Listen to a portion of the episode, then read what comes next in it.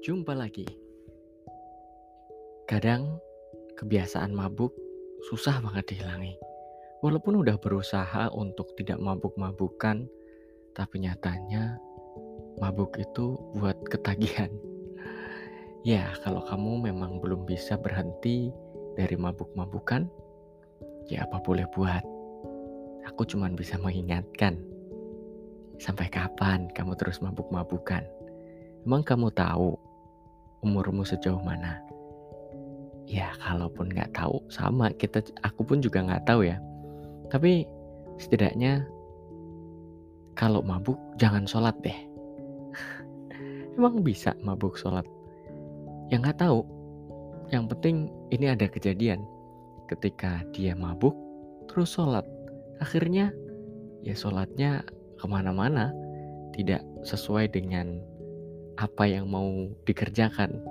Dia mau ruko, eh ternyata langsung sujud. Waktunya dia sujud, dia langsung atahiyat akhir. Karena dia mabuk, nggak sadar gitu. Ingat gak sih kamu kalau pas di jalan raya terus ada tulisan kalau ngantuk jangan nyupir kalau nyupir jangan ngantuk gitu kan karena memang bahaya bisa menimbulkan kecelakaan dan ya fatalnya kita bisa meninggal gitu kan akibat kecelakaan itu. Begitupun ketika sholat ya. Kalaupun kita lagi mabuk, ya jangan sholat. Nanti kalau udah sadar, bertobat baru sholat gitu. Memang kewajiban sholat itu harus. Tapi kalau kamu mabuk, emang bisa kamu sholat dengan tenang, dengan seolah-olah kamu tuh komunikasi sama Tuhan akan susah deh kayaknya. Kalaupun kamu masih mabuk gak bisa sholat, ya udah kamu lanjutkan tidurmu. Jangan sholat dulu, sholatlah nanti kalau sudah sadar. Syukur-syukur nanti setelah sadar, kamu gak akan mengulangi mabuk lagi. Jadi kali ini aku akan membahas kalau mabuk jangan sholat karena itu penting banget. Kesadaran diri dalam beribadah itu diperlukan.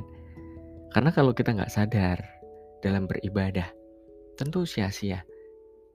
Apa pun ya, kalau kita itu tidak dalam sadar, pasti akan sia-sia.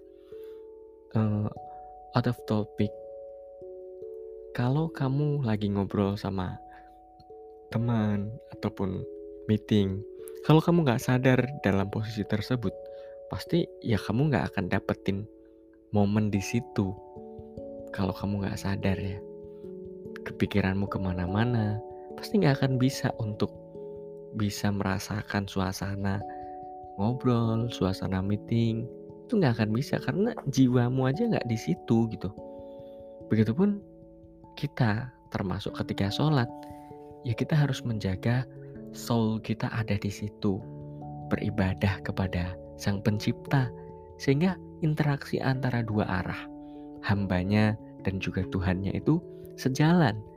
Kita tahu kalau kita baca alamin yang artinya segala puji bagi Allah.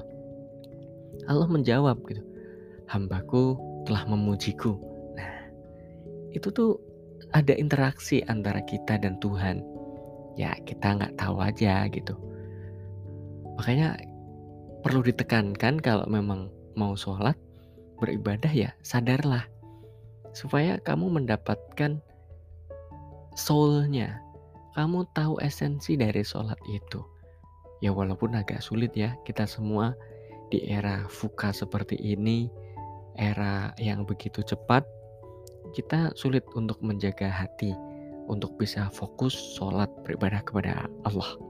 Tapi yuk kita sama-sama berlatih, jangan sholat ketika mabuk dan pastikan kamu sadar ketika sholat dan kamu bisa menjaga hatimu, dirimu, soulmu dalam beribadah tersebut. Kita jumpa lagi di episode berikutnya.